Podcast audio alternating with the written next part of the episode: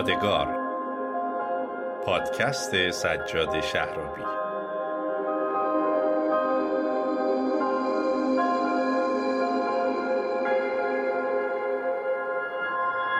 آقایون خانم ها دخترها پسرها سلام وقتتون بخیر. اینجا اپیزود 18 هم پادکست یادگار. خیلی خیلی خوش اومدید. توی اپیزود 18 هم می‌خوایم در مورد اعتیاد در زندان و سرنوشت شهروندانی که معتادند و به زندان میفتن با شما صحبت بکنیم. اول یه خورده می‌خوام از تجربه شخصی خودم بگم. خب من اول بازداشتم رو به مدت تقریبا بیست و چند روز در سلول های انفرادی و اتاق های عمومی بند 209 که بند وزارت اطلاعات گذروندم و اونجا خب هیچ گونه تجربه ای از مواجهه با کسی که اعتیاد داره نداشتم طبیعتم به دلیل اینکه اونجا خب نه بوفه ای هست نه ارتباطی هست نه امکان خریدی هست. حتی اگر کسی سیگار می‌کشه هم باید در اون دوره زمانی ترک کنه. به دلیل اینکه نه امکانشو داره سیگار بخره و نه امکانشو داره سیگار بکشه چون تا وقتی که خب توی سلول انفرادی هستی که خب همچی فضایی نداری. نه کسی برات سیگار میاره و نه امکانشو داری که اونجا سیگار بکشی. بعدتر هم تو اتاقهای عمومی به همین ترتیبه اصطلاح هرسترا رو حال به همزن این بازجوهای محترم که به خودشون می‌گفتن کارشناسم این بود که شما اینجا دستت از دنیا کوتاهه. ولی واقعا یه اتفاق اینجوری برات میفته چون که فقط مسئله نداشتن موبایل یا یه سری امکانات نیست. شما هر آنچه داری ازت گرفته میشه و تنها چیزی که تنته یه دونه بیژامه و یه دونه پیرهن همرنگه و یه دمپای پلاستیکی. همین و سلام. و هیچ امکان دیگه ای نداری. البته بعدتر شنیدم که عزیزانی که مثلا سیگار میکشیدم می‌گفتن روزایی که برای بازجویی می‌رفتم اگه بازجو حالش خوب بود و می‌گفتم که من سیگار می‌کشم و الان دلم می‌خواد یه سیگار بکشم به یکی از این زندانبانا می‌گفت منو میبردن تو هواخوری و یه سیگار بهم می‌دادن همونجا میکشیدم. در این حد شاید امکانش وجود داشت اونم شنیده هاست ولی چیزی بیشتر نبود.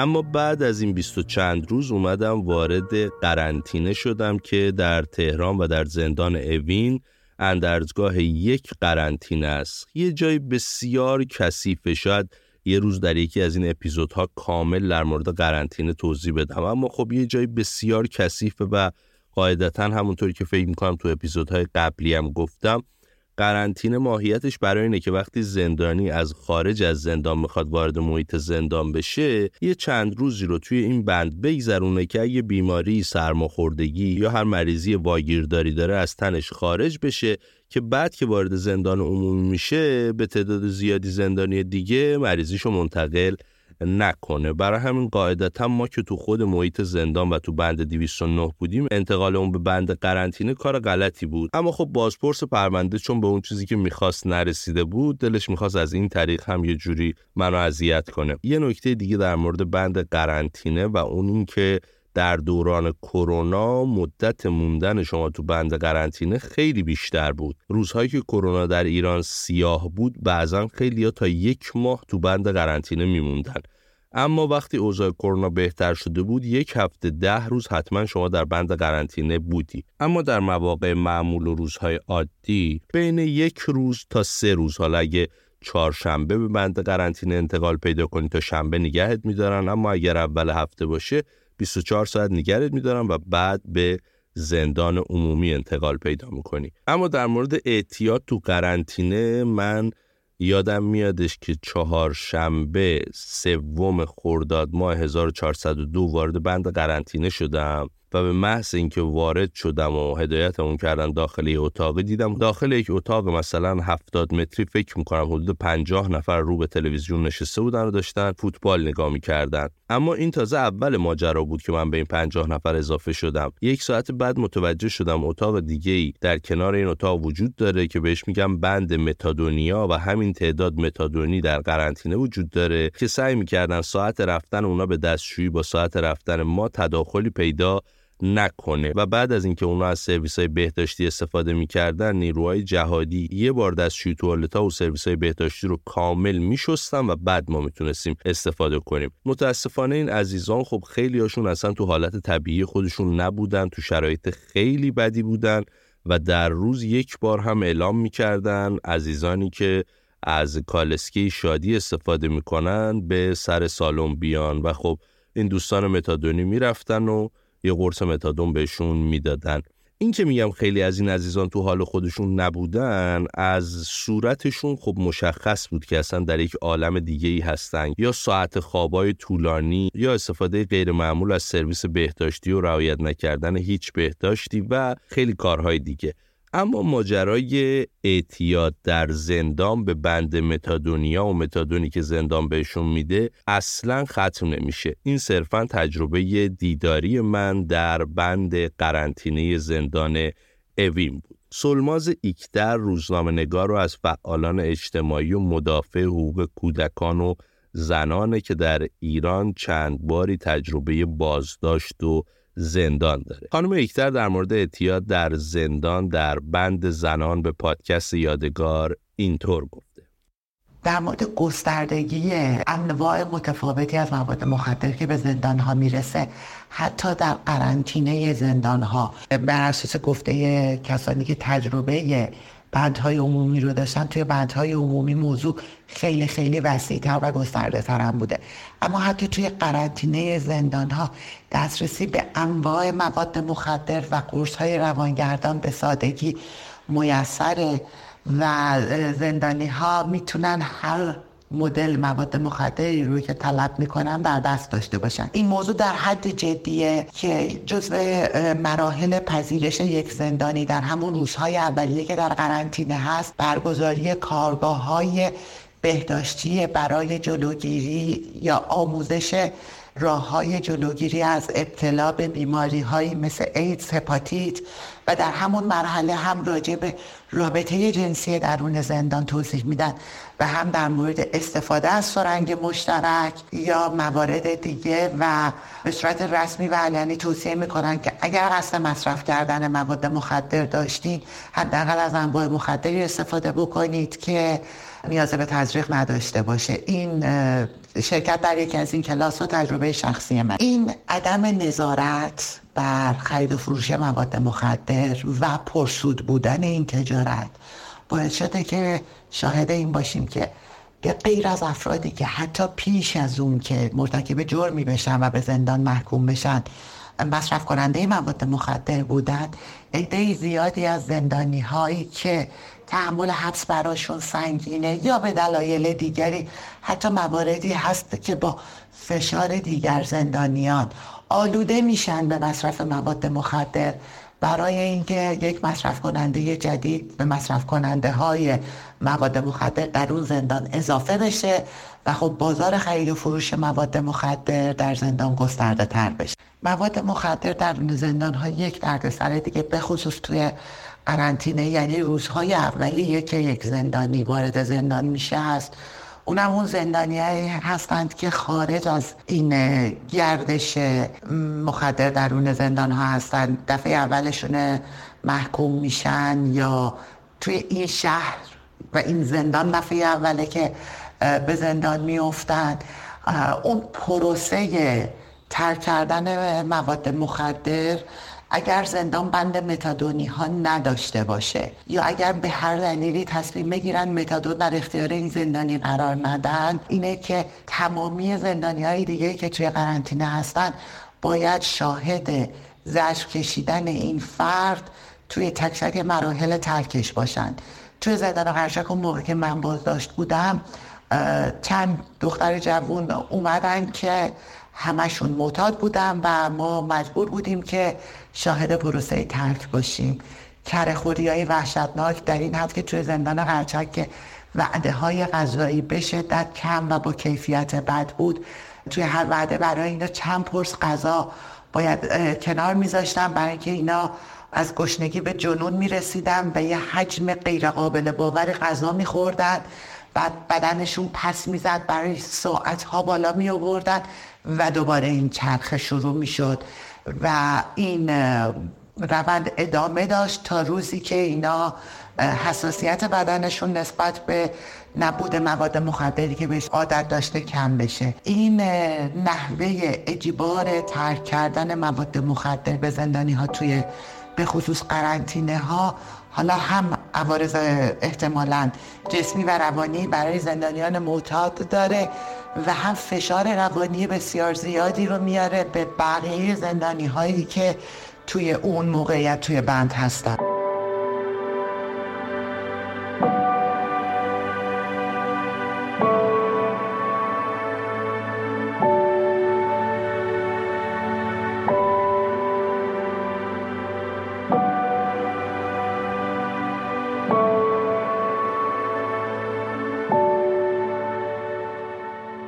بعد از سه روز که در ششم خرداد ماه وارد زندان عمومی شدم و اون فضای کثیف و نگرانی هایی که از بیماری در بند قرنطینه پیدا کرده بودم به شدت روح و جسمم و بدحال کرده بود. دیدم نه زندان عمومی خب خیلی جای تمیزتریه از قرنطینه و اتاقها شکلش حداقل در زندان اوین اصلا قابل مقایسه با اون اندرزگاه یک یا بند قرنطینه نبود و روایت رو برای کسانی که خب باشون آشنا شدم تعریف کردم که در قرنطینه سری متادونی بودن و خیلی اونجا جای کثیفی بود و اینها و بعد ازشون پرسیدم خب متادونیا رو وقتی وارد زندان عمومی میشن کجا می‌برن؟ گفتن اونها در زندان عمومی هم یک بند مخصوص متادونی ها دارند ولی به دلیل اینکه خیلی تو حال خودشون نیستن استفاده غیر بهداشتی از دستشویی ها می‌کنن بند متادونیا بسیار کثیفه و خیلی از کسایی که اعتیاد دارن عنوان نمی‌کنن که اعتیاد دارن و متادون می‌خوان. وارد بند زندانیان عمومی میشن و در اینجا انواع اقسام مواد مخدر هست و کسایی که اعتیاد دارن طبیعتا می‌خرن و مصرف می‌کنن. اما هیچ وقت خودم هیچ تصویر مستقیمی از اینکه کسی تو زندان در حال مصرف مواد مخدر باشه یا خریدشون یا از کجا انجام میشه این خرید و اینها ندیدم. امیر حسین میر اسماعیلی روزنامه نگاری که دوی اردیبهشت 1397 در توییتر خودش به زبان تنز از احمد علمانتولا امام جمعه مشهد انتقاد کرد و اظهار کرد که امام جمعه مشهد حق نداره با سوء استفاده از نام امام هشتم شیعیان در مشهد نقشی فراقانونی ایفا کنه و مانع از اجرای کنسرت های موسیقی بشه. میر اسماعیلی که تنز نویسه در توییت خودش نوشت درباره علت شهادت امام رضا دو تا روایت هست که یکیش میگه ایشون با خوردن انگور مسموم شدن و دیگری میگه علتش آب انار بوده. پس صد درصد ایشون به آب انگور و چیپس و ماست هم علاقه داشتن. اون وقت علم الهدا میگه رقص و موسیقی حد که حرمت به امام رضاست برو خالی نبند امام رضا از خودمونه بابا. همین توییت باعث شد تا اکانت های وابسته به حکومت ایران در فضای مجازی بهش حمله کنن و با هشتگ خبرنگار حتاک خواهان بازداشت فوریش بشن. روز سوم اردیبهشتم. ای از مدداهان و شهروندان مذهبی در تهران مقابل دادستانی تهران جمع شدن و شعار دادن که خبرنگار حتاک اعدام باید گردد. فردای اون روز یعنی چهارم اردیبهشتم که امیر حسین میر اسماعیلی تصمیم گرفت فرا دور بودن از حملات و تهدیدها به طور موقت به کشور گرجستان سفر کنه در فرودگاه امام خمینی تهران بازداشت شد و توسط ماموران سازمان اطلاعات سپاه پاسداران به زندان اوین منتقل شد. این بار امیر حسین بعد از حدوداً 20 روز به قید وسیقه 200 میلیون تومانی آزاد شد. این تجربه اول زندان بود، تجربه دوم هم باز به خاطر یه توییت که نسبت به هزینه کرده کمیته امداد در فلسطین انتقاد کرده بود. یه احضاریه از سوی دادسرای فرهنگ و رسانه تهران براش ارسال شد و مجددا در تاریخ 21 تیر ماه 1397 بازداشت شد و این بار به زندان فشافویه تهران فرستاده شد. امیر حسین میر اسماعیلی در مورد تجربه خودش از مواجهه با کسانی که اعتیاد داشتن در زندان فشافویه تهران به پادکست یادگار اینطور گفته.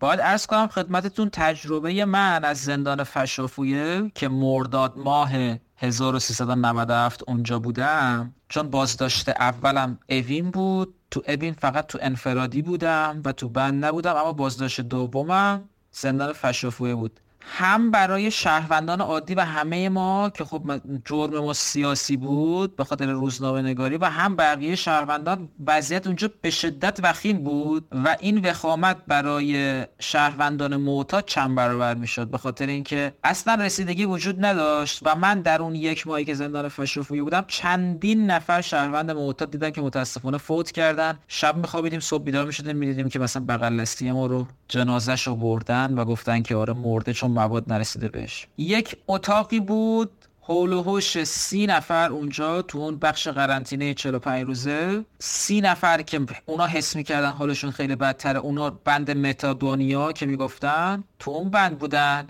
ولی تعداد افراد معتاد خیلی بیشتر بود. واسه همین عرض می‌کنم که تو اتاق ما هم فوتی داشتیم و اتاقهای دیگه که اطراف ما بود. و اونجا کلا همه چی بسته به پوله. بوفه فروشگاه یک هفته تمام آب نداشت. آب آب معدنی نمی اومد به زندان. چون مکان زندان بین بیابون های تهران و قوم دیگه زندان فشافویه و دقیقا کنار محل دفن زباله. یعنی نه هوای خوب نه آب خوب نه بوی خوب هیچی نداره اون زندان. یعنی واقعا شکنجهگاست که از نظر بسیاری از زندانهای سیاسی بدترین زندان ایران هم هست. یک هفته تو مرداد ماه آب معدنی نیومده بود. چون ما اونجا نمی‌شد آب زندان خورد. انقدر آبش آلوده است آلوده است که همچنان هم هست که من روز اول آب و غذای اونجا رو خوردم مسموم شدم. منو بردم بهداری. و البته جالبه بدونید تو بهداری هم و من گفتن اون موقع 200 هزار تومان باید بدی که سرم بزنی که من گفتم آقا الان کارت بانکی من هنوز ندادین. چون یک هفته طول می‌کشه تا کارت بانکی شما رو و پول نقدی که دمه در ازتون گرفتن رو پول بریزن توی کارت بانکی یا اقوامتون بتونن به حسابتون پول بزنن. یه هفته طول می‌کشه. شما هیچی ندارین. کارت بانکی ندارین. و گفتن باشه ما سرم رو وصل می‌کنیم برات تا یک هفته بعد که کارتت بیاد به ما پول واسه بده. و قدیمی ترای اون زندان هم می‌گفتن اصلا اقتصاد این زندان روی مواد مخدره. انواع مواد مخدر حداقل 6 نوع مواد مخدر تو زندان تو بوفش به فروش میره. اما خب شهروندایی که اعتیاد خیلی شدیدی دارن اونه که پول ندارن. در واقع فقط کسایی که پولدار هستن می‌تونن از اون مواد مخدر استفاده بکنن. کوکائین و شیشه و و یه سری ماریجوانا هم هست و یه سری مواد مخدر دیگه که حالا من حضور ذهن ندارم تا جایی که یادم شیشه بوده. و خب تو این بند متادونی ها هم همیشه اعتراض می‌کردن این بنده های خدا و همیشه بدن درد داشتن و همیشه تو اون اتاقی که من رد می‌شدم از جلوش می‌دیدم که چندین نفر حالشون بد شده. پزشک فقط روزی یک بار میومد به اینا سر می‌زد. خیلی وقتا بود که ما می‌دیدیم که حالشون بد شده داره تلف میشه داره میمیره. میره بنده خدا ما میپریدیم مثلا هر چیزی که تو یخچالمون داشتیم میبردیم براش. به خاطر اینکه اون اتاقی که من بودم اونجا هم جالبه بدونید هفته 500 هزار تومن اون زمان سال 97 پول می‌گرفتن از ما. فقط به خاطر اینکه تو اون اتاقه بتونیم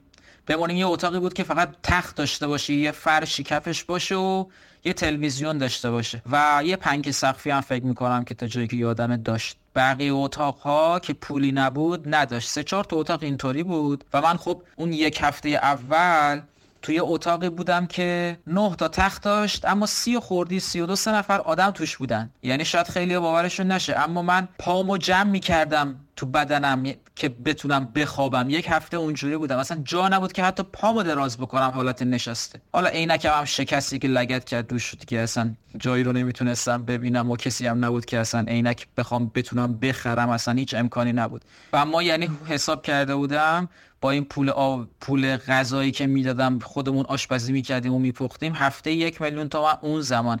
یعنی چهار میلیون خوردی من تو یک ماه هزینه کردم. فقط واسه اینکه بتونم زنده بمونم. فقط بتونم دووم بیارم. حالا شما فکر کن واسه شهروند معتاد چقدر وضعیت بدتره وخیمتره. اونی که پولاش می‌رفت بوفه خیلی راحت کوکائینش رو می‌خرید مصرف می‌کرد. جلوی چشم منم بارها این اتفاق دیدم. ولی اونی که به هر حال اعتیاد خیلی سنگین داشت و جونش به این مواد بس بسته است. اون هیچ رسیدگی بهش نمیشه. به هر حال دارو باید بهش بدن. نمیشه که شما یه فرد معتاد بیاری تو زندان و یهو موادش رو قطع می‌کنی. خب سکته قلبی بهش دست میده. تا مشکل براش میاد. همه اون آدمایی که مردن ما دیدیم شب میخوابیدیم صبح بیدار می‌شدیم طرف میدیم جنازه بغل دستمونه. تو اتاق بغلی یا یک بار تو یکی از همین اتاقا که اون یک هفته اول بودم سی و چند نفره همه اینا به خاطر همین بوده دیگه. پزشکم که روزی یک بار فقط میومد سر می‌زد. همه شاکی بودن. همه شهروندای معتاد می‌گفتن که حالا اون متادون حالا هر چی که بند متادونیا بود چون اسمش هر چی که می‌دادن کم بود یا ناخالصی توش بود استاندارد نبود اون مواد. خیلی شرایط وخیمی داشتن. ضمن اینکه اعتراض هم که می‌کردن چارت زندانی قول چمق که از اون زندانی های سری رو انتخاب می‌کنن برای اینکه اربهشون میگن ارشد که بالا سر زندانی باشن به دستور مامورای زندان میریختن سر اون بند خدا. تا می‌خورد طرفو می‌زدن کتکش می‌زدن. خیلی صحنه دردناکی بود. فریاد رسی هم نداشتن واقعا. و جونشون گرفته میشه تو اون زندان. حداقل اون زندان فشفویی که من مطلعم. واقعا جهنم شکنجهگاه واسه همه شهروندا به خصوص شهروندانی که اعتیاد دارن. و برخلاف همه وعده که میدن همه دروغایی که میگن مسئولون قوه قضایی و سازمان زندان های ایران همش دروغ محضه. یعنی من امیر حسین با چشم خودم دیدم که طرف خیلی راحت میره بوفه مواد مخدر می‌خرید میومد تو خودش مصرف می‌کرد.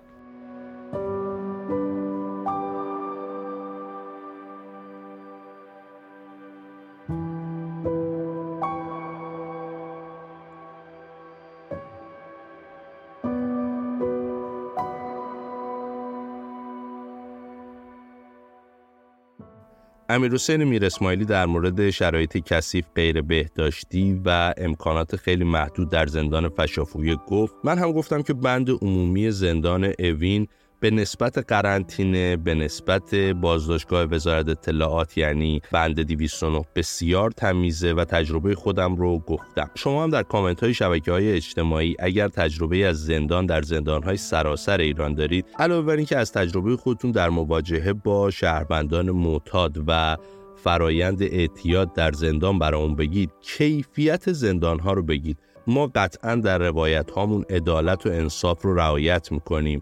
و ماحصل این عدالت و انصاف روایت ظلمی است از جمهوری اسلامی که بر زندانیان در سراسر ایران میشه. شما هم برای آشنایی مخاطب با وضعیت زندانها در ایران تجربتون رو با ما شریک بشید. اما بریم بشنویم بخش دوم صحبت های سرکار خانم سلماز ایکدر روزنامه نگار و فعال اجتماعی و مدافع حقوق کودکان و زنان رو در مورد وضعیت اعتیاد در زندان. مواد مخدر به روش های گوناگونی وارد زندان میشه. بعضی از این روش ها توسط مقامات قضایی هم تایید شده. مثلا خانواده زندانی ها مخدر رو در بخشی از بدن یا لباسشون مخفی می‌کنن و در ملاقات های حضوری که دارن از فرصت استفاده می‌کنن و مخدر رو در اختیار زندانیشون قرار میدن. یه روش دیگه بود در زندان یزد انجام شده بود که هماهنگ شده بود از پیش با زندانیان و با استفاده از منجنیق مواد مخدر رو به داخل حیات زندان حیات هواخوری زندان مینداختن در هر دوی این روش ها اگرچه نه به صورت مستقیم ولی مسلما میشه رد پای همکاری نگهبانان زندان رو در ورود مواد مخدر به داخل زندان دید. اما روش دیگه که من خودم توی زندان قرچک شاهدش بودم استفاده از زندانیان رابطه ای بوده. طبق قانون مجازات داشتن رابطه نامشروع در ایران مجازات حبس نداره. اما اگر که متهم و برقراری رابطه نامشروع در علن این جرم رو مرتکب شده باشه طبق تبصره ماده واحده مربوطه می‌تونه زیل عنوان جریه دار کردن فتح عمومی بین ده روز تا دو ماه هم زندان محکوم بشه. عموما در ایران زنانی که خانه ندارند اونهایی که توی خیابون ها زندگی می‌کنن اگر نخوان زمستون ها به گرمخانه هایی که شهرداری ها معرفی می‌کنن برن یا نتونن برن عملا با ارتکاب این جرم جایی که به سادگی بتونن دستگیر بشن یعنی من موردی رو دیدم که رو به روی یک کلانتری یک مردی رو در آغوش گرفته بود و بوسیده بود. این کارو می‌کنن تا برای اینکه از سرما به کمتری ببینن یا حالا در ماهای سرد سال یه جای امن و گرم و نرم داشته باشن. یه رابطه نامشروع کوچولو برقرار می‌کنن میان بین چهل روز تا دو ماه توی زندان هستن تا فصل سرد تموم بشه. به این زندانی ها توی زندان قرچک می‌گفتن زندانی رابطه ای و معمولا پرونده هاشون خورده جرایم دیگری از این دست هم توش پره و انقدر به زندان رفت و آمد داشتن که با نگهبانان و دیگر زندانی ها هم آشنا بودن. عموما این زندانی ها پیش از اینکه بخوام وارد زندان بشن بسته های مواد مخدر رو که توی پلاستیک پیچیده شده رو میبلن میان توی زندان و بعد توی همون قرنطینه که زندان که هستن اون بسته ها رو دفع می‌کنن. و وارد تجارت مواد مخدر در زندانش می‌کنن. تجارت مواد مخدر در زندان های ایران به شدت تجارت پرسودیه. بسته به نوع مخدر و زندان. قیمت مواد مخدر در درون زندان ها 20 تا 30 درصد گرونتر از خارج از زندان هاست. این باعث شده که در قوه قضاییه و سازمان زندان ها اراده جدی برای جلوگیری از ورود مواد مخدر به زندان های ایران نباشه.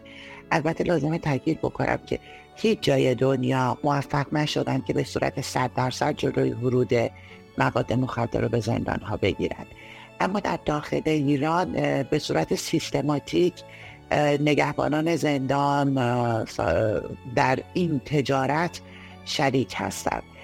در اساس تجربه زندانی هایی که توی زندان های مختلف بودن به خصوص زندانی هایی که تجربه زندان های عمومی رو داشتن زندانبان ها عموما چشمشون رو روی ورود مواد مخدر توسط زندانی ها میبندن یا حتی در ورود مواد مخدر به زندان ها همکاری دارن و در سود فروشش هم شریک میشه